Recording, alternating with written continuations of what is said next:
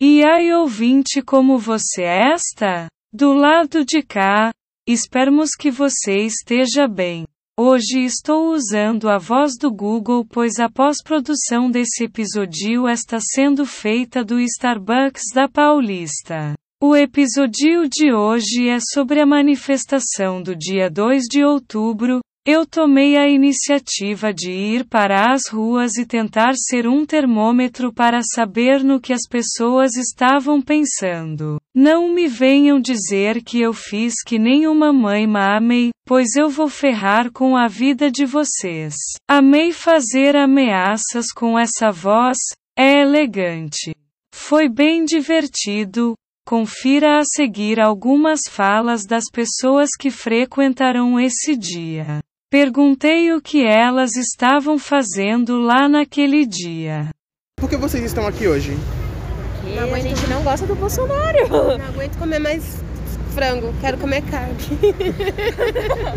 a gente tem que lutar pelos nossos direitos, né? Exatamente. E eles não estão sendo bem representados. Quando a gente vota numa pessoa, é para a pessoa representar a gente. Né? No caso, se a pessoa não está representando, a gente tem o direito de vir reivindicar. Exatamente, concordo plenamente com ela. Tá tudo horrível melhorar essa situação que tá, né? Porque tá difícil, né? Ninguém aguenta isso mais, né? Verdade. É a primeira vez na minha vida que eu tô vindo, porque a situação chegou num ponto, né? A primeira vez na vida. Você nunca tinha vindo numa manifestação antes? Primeira vez. Porque ninguém aguenta mais, né? Tá difícil. Pra, pra você então ficou insustentável, realmente. Para as pessoas pobres é difícil, né? É verdade, tá difícil. Eu tô aqui porque a gente precisa combater os golpes que, que existem no Brasil desde 2016, né? E o, o que trouxe Bolsonaro ao poder foi exatamente esse golpe. E agora é, estou tentando ter outro golpe, fazer várias manobras para impedir que o candidato do povo seja eleito, que é Lula. Então a gente está aqui com a palavra de ordem fora Bolsonaro, porque ninguém aguenta mais. É, todo mundo sofrendo, a quantidade de mendigos que tem aqui em São Paulo é absurda. Eu sou, de, sou da Paraíba, lá é tudo caro, a, todo mundo tendo as condições de vida é, precarizadas, precarizadas está vendo tudo piorar. Então, é, a gente sabe que na época de Lula era tudo diferente, por isso a gente tem a palavra de ordem. Desde antes da eleição de Bolsonaro, a gente sabia que esse é um governo da morte, é um governo de precarização de todos os direitos que já foram conquistados. Não era escondido, né? Não era escondido. Então, assim, desde 2018 a gente tem a palavra de ordem, fora Bolsonaro e todos os golpistas, e hoje a gente está aqui para ter o nosso, a nossa palavra de ordem, Lula presidente, porque é ele que é, é, pode ser pressionado pelas massas e ter um governo de fato para o povo. Eu tô aqui hoje porque eu acho que chegamos no nosso limite de aguentar o que a gente está vendo, né? Um genocídio em curso, uma crise absurda da pandemia, é, política, ambiental, econômica, enfim. A gente está num limiar assim bizarro e eu acho que não existem alternativas além da gente ir para as ruas protestar contra esse governo e pedir pela queda desse governo. É, enfim, no caso a juventude principalmente, né? Eu que faço parte da juventude, é, se a gente for ver também vários dados, é a juventude que também é a mais atingida, tanto pela falta de emprego, é, quanto por questões de opressão também, né? Mulheres, negros e negras, LGBTs. Então, assim, é uma série de ataques que a gente não tem como aguentar mais. Como a gente sempre protestou historicamente nas ruas contra governos, ditaduras, fascismo, claro, querido. É... então a gente está aqui mais uma vez para lutar pelo Fora Bolsonaro. Luna. Luna, por que você está aqui hoje? Olha, é, não só eu, mas muitas pessoas estão aqui, estão chegando na Paulista hoje, porque a gente tem entendido que esse governo tem atacado os direitos da população, tem deixado o povo morrer de fome, não tem tido uma postura correta em relação ao combate à Covid-19, tem trazido né, desemprego para o povo, tem destruído a democracia, né? Visto as frases que o presidente utiliza, os ataques que ele utiliza, as ameaças que ele faz, né, de derrubada do governo, de tirada da democracia, né, de permanência que ele fique para além das eleições, né? Então acho que é por isso que a gente está aqui defendendo a democracia e os direitos. Qual você acha que é a pauta essencial do dia de hoje, dia 2 de outubro? Eu acho que a grande pauta é que a gente tenha de volta, né, é, um Brasil mais justo, que acho que não é o que está acontecendo hoje. Então, um Brasil onde as pessoas possam comer, onde as pessoas possam ter emprego, onde as pessoas possam né, voltar à normalidade. É, eu tô aqui hoje porque a gente está vivendo sobre a égide de um governo fascista, genocida, que mata a população, um governo que prioriza o lucro da iniciativa privada em detrimento da vida das pessoas. Particularmente, eu estou aqui hoje muito puta com o caso da Prevent Senior, que aconteceu essa semana. Foi uma coisa que me deixou muito, muito perplexa mesmo. E como o governo Bolsonaro está envolvido nesse escândalo, eu estou aqui para gritar fora Bolsonaro, fora genocida e colocar esse filho da puta na cadeia. Pode falar palavrão? Pode, pode falar. Você acha que hoje é uma pauta comum, além do fora Bolsonaro, alguma outra pauta? Nossa, acho que é, eu acho que é mais pelo impeachment do Bolsonaro e eu, eu diria que assim que é uma manifestação mais a favor da vida mesmo, sabe? É uma manifestação a favor da vida. Porque a gente está vivendo um governo que não pensa nos pobres, não pensa na população, vive o neoliberalismo e a gente sabe que neoliberalismo só funciona para 30% da população diante de tanta corrupção e de tantos crimes, é um dever de cidadão estar aqui hoje na Paulista gritando fora Bolsonaro pela nossa população menos privilegiada. Perguntei qual foi a atitude do presidente que mais incomodou aquelas pessoas. Todas, principalmente em relação à pandemia. Ele não, ele não se preocupa com as pessoas. Ele não se preocupa com ele mesmo, piorou com as pessoas. Então, um presidente que fala que não vai tomar vacina, que quer os métodos dele, ele não usa máscara, que é uma coisa tão simples. É um ato tão assim. É... Todo mundo faz isso, não custa. E uma coisa tão fácil e ele não faz. E ele arruma guerra com nada. Porque ninguém aguenta mais essas piadinhas na TV, né? É complicado. Vocês assistem, né? então. É, com certeza, né? Como, como audiência, vocês estão cansadas então dessa postura? Sim, com certeza. Os absurdos que a gente tem visto na CPI, é, os absurdos que a gente vê do Bolsonaro com as relações internacionais, da como ele expõe a gente, de como ele continua com o negacionismo exacerbado e de que ele incita pessoas a isso, é, eu acho que esse é um limite que a gente chegou, né? De ver como, ainda com mais de 600 mil mortes, ele continua com o mesmo discurso de morte, né? Que faz desse ataque, enfim, é, prejuízo para as nossas vidas em vários sentidos. E também o que achavam da atitude do MBL de não comparecer. Olha, é, talvez eles não estejam com as bandeiras deles, é capaz de existirem mesmo algumas pessoas aqui, porque pela frente, fora Bolsonaro, houve uma unidade específica por essa pauta, né? É, mas eu creio que no caso do MBL, principalmente no que foi o dia 12, a gente tem uma resposta muito é, nítida disso, de que não é um ato que realmente, ou uma frente que eles querem formar, que levante as bandeiras fora Bolsonaro, porque eles têm uma linha muito parecida com a do governo Bolsonaro e eles levaram isso desde lá de, da formação deles, 2013, 2015. Então, para além dessa questão do fora Bolsonaro, essa unidade não se faz, né? Então, talvez seja por isso que seja difícil de encontrar mais eles nas ruas também, já que nitidamente a esquerda que está mais levantando a bandeira aqui hoje. Trabalhando muito mais tempo. Trabalhando muito mais tempo, exato, pelo fora Bolsonaro, né? Pelas pautas que levam até isso. O que você acha que mais motiva a, a presença das pessoas hoje nas ruas?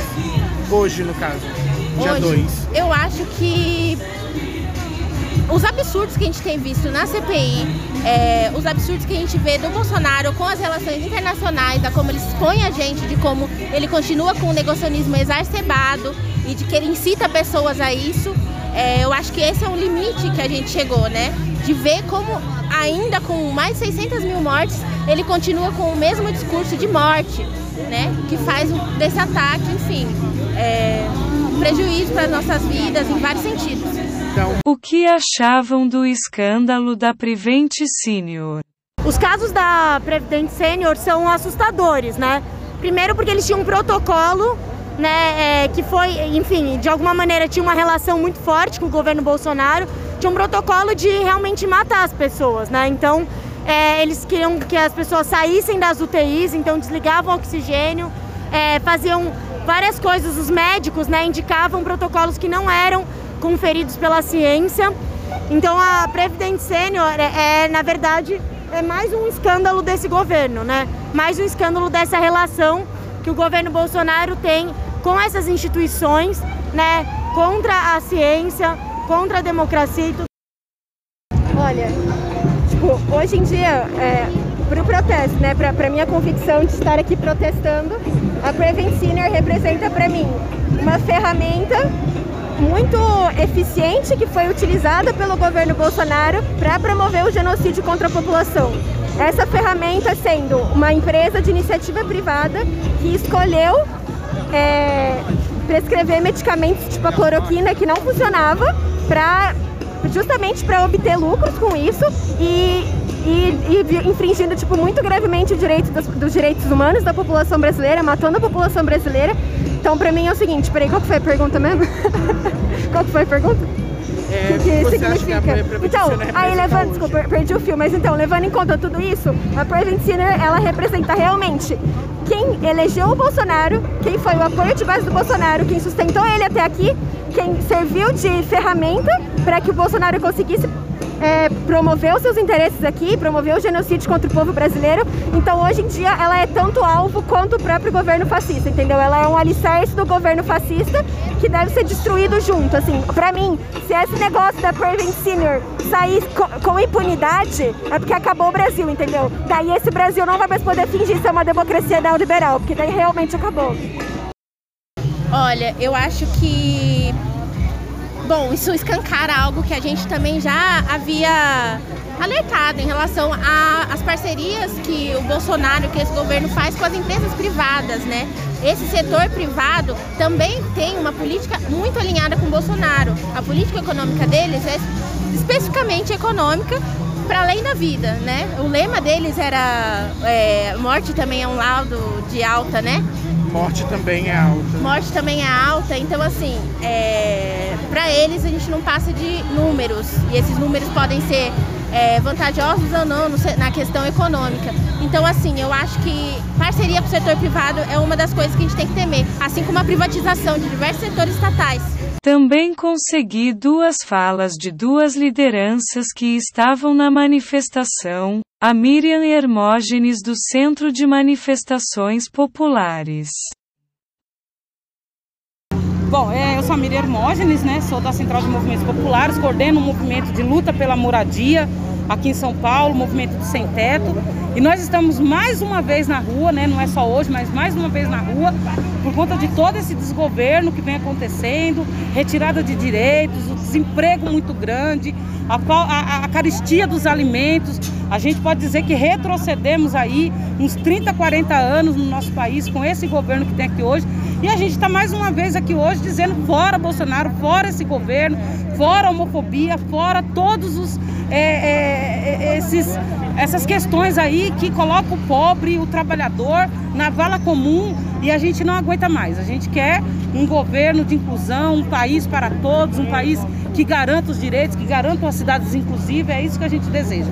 E é isso a nossa luta há mais de 30 anos nessa, nessa cidade do país. A CMP tem mais ou menos uns 32 anos, Caraca, né, que é uma articulação nacional, está em 19 estados. E a gente está aí nessa luta defendendo sempre os direitos, as políticas públicas, a participação popular. Certo. As falas deles, né, a gente nos motiva a nos indignar e sair para a rua dizer chega, né? Se a gente pudesse, a gente tirava ele lá daquela cadeira na mão mesmo.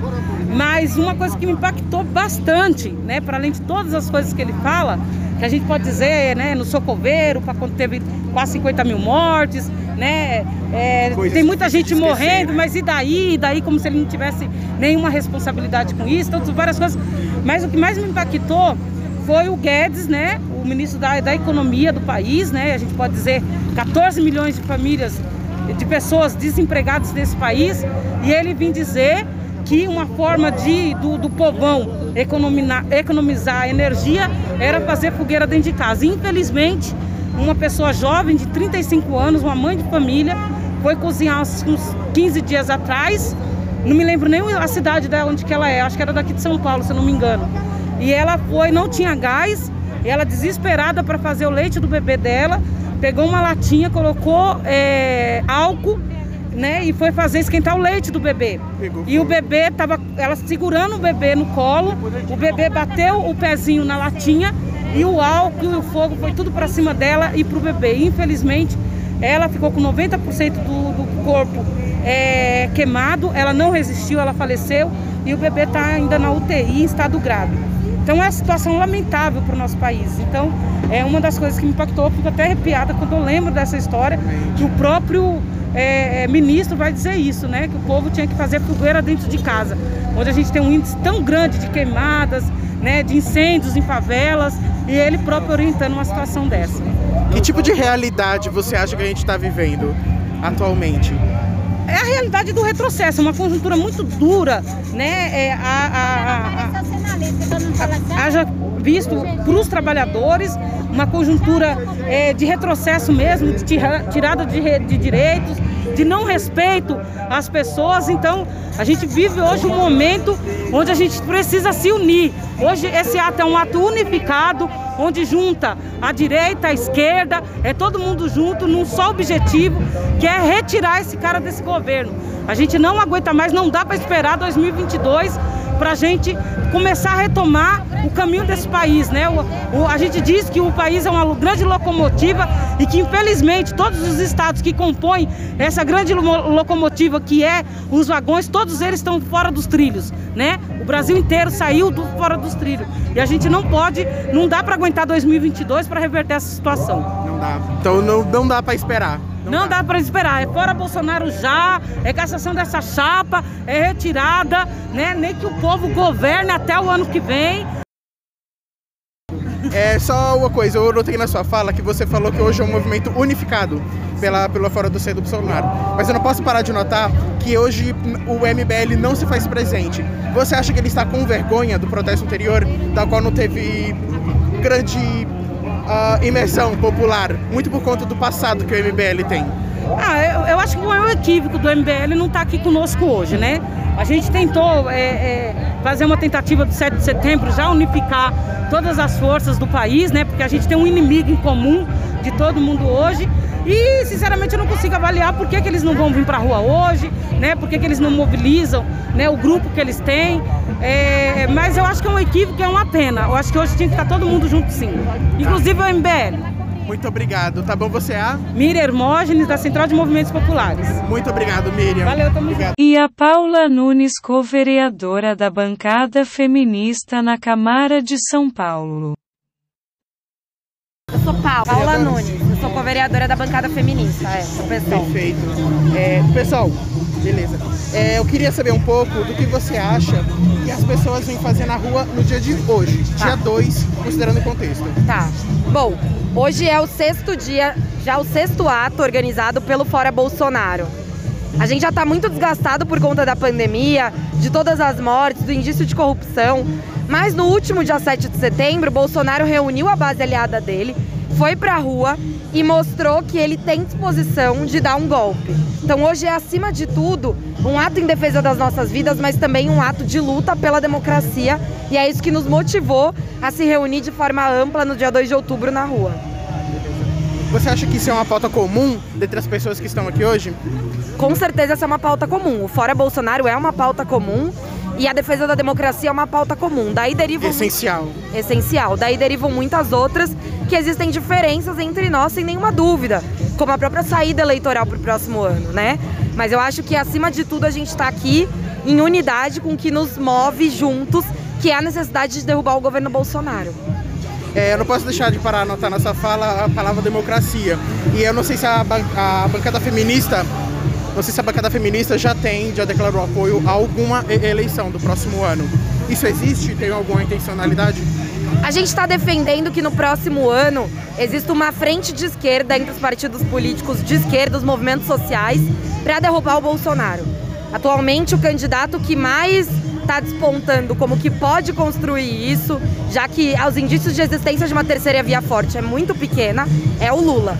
A gente defende, tem feito é, uma exigência comum para que o Lula seja candidato de uma frente de esquerda, mas que ele não se alie com a burguesia, não se alie com aqueles e aquelas que fizeram, é, contribuíram para o golpe da Dilma em, em 2016 e que contribuem para a retirada dos nossos direitos todos os dias.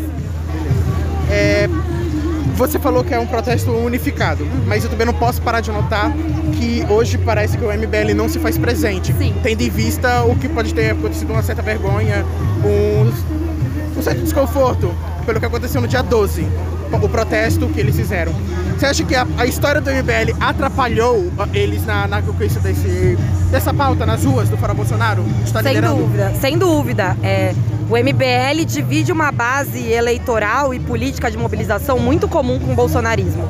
Eles foram protagonistas é, do impeachment da Dilma no ano de 2016. Os movimentos todos que eles organizam, como o Vem Pra Rua e o próprio MBL, surgiram a partir dessas mobilizações, dessas manifestações, e eles contribuíram muito para esse momento, que foi um momento de construção do que viria a ser o bolsonarismo. Então a base é muito comum. Eu acho que isso mostra para eles que, é, na visão deles, que é de necessidade, o ato do dia 12 foi convocado como um ato de terceira via, né? Nem Lula nem Bolsonaro. Eu acho que o ato do dia 12 mostrou que existe pouco espaço para essa terceira via e que, para além disso, talvez a MBL tenha pouca capacidade de mobilização é, de pessoas pra, por fora do bolsonarismo. Mesmo assim, eles foram convocados, convidados para esse ato, foram convidados para as reuniões de organização e outros setores e partidos políticos que também apoiaram o Bolsonaro, como o próprio Amoedo, hoje vão estar aqui. Como o próprio Mandetta, que foi ministro do Bolsonaro, hoje vão estar aqui. Então, esse aqui tinha a capacidade de ser um ato mais unificado do que ele vai ser, mas ele já é uma ampliação diante do que vinha acontecendo até agora. Isso é muito importante porque o tamanho da unidade que a gente precisa ter para derrubar o Bolsonaro é uma unidade bem ampla. Você acha então que o MBL pode ter perdido um pouco de tração desde 2013 com aquelas manifestações? Eu acho que eles perderam um pouco de capacidade de mobilização por fora do bolsonarismo e da terceira via. Acho que é um problema político, mas também de organização deles. Perfeito. Eu posso parar de notar que a bancada feminista está aqui bem organizada. Que dica você dá para a juventude se organizar? Bom, a gente tem é, tido uma tática de organização do bloco feminista nos atos. Pra gente é muito importante trazer o protagonismo das mulheres nesse enfrentamento ao Bolsonaro, ao bolsonarismo, né? Sobre a juventude, eu acho que a juventude tem sido parte muito importante desse processo. Quando a gente olha para as ruas, a gente vê que a juventude está de forma organizada ou dispersa, compondo os blocos, compondo a mobilização, todas as mobilizações que aconteceram até agora pelo Fora Bolsonaro. Isso é muito importante, porque quando a gente pensa na possibilidade de transformação de um país, de mudança radical, ter o papel e a energia da juventude nisso é muito importante, né? Então eu acho que ter a juventude organizada ou não nesses atos é fundamental. Obrigado. Obrigada a você. Tribunal de Haia, sim ou não? Acho que não vai rolar. Não vai rolar? É. Mas queria? Acho que tem muitas questões complexas que envolvem o Tribunal de Haia e o que é a sua capacidade de organização dos estados. É, o que eu não posso deixar de dizer é que o Bolsonaro cometeu sim crimes diversos contra a vida, de genocídio, e acho que ter alguma forma de punição para o que ele representou é muito importante. Para abarcar o ocorrido com o Ciro Gomes, um relato. Por que você está aqui hoje? Eu tô aqui porque a gente precisa combater os golpes que, que existem no Brasil desde 2016, né? E o, o que trouxe Bolsonaro ao poder foi exatamente esse golpe. E agora é, estou tentando ter outro golpe, fazer várias manobras para impedir que o candidato do povo seja eleito, que é Lula. Então a gente está aqui com a palavra de ordem fora Bolsonaro, porque ninguém aguenta mais. É, todo mundo sofrendo, a quantidade de mendigos que tem aqui em São Paulo é absurda. Eu sou, de, sou da Paraíba, lá é tudo caro, a- todo mundo tendo as condições de vida é, precarizadas, está vendo tudo piorar. Então, é, a gente sabe que na época de Lula era tudo diferente, por isso a gente tem a palavra de ordem. Desde antes da eleição de Bolsonaro, a gente sabia que esse é um governo da morte. É um governo de precarização de todos os direitos que já foram conquistados. Não era escondido, né? Não era escondido. Então, assim, desde 2018 a gente tem a palavra de ordem. Fora Bolsonaro e todos os golpistas. E hoje a gente está aqui para ter o nosso, a nossa palavra de ordem. Lula presidente, porque é ele que é, é, pode ser pressionado pelas massas e ter um governo de fato para o povo.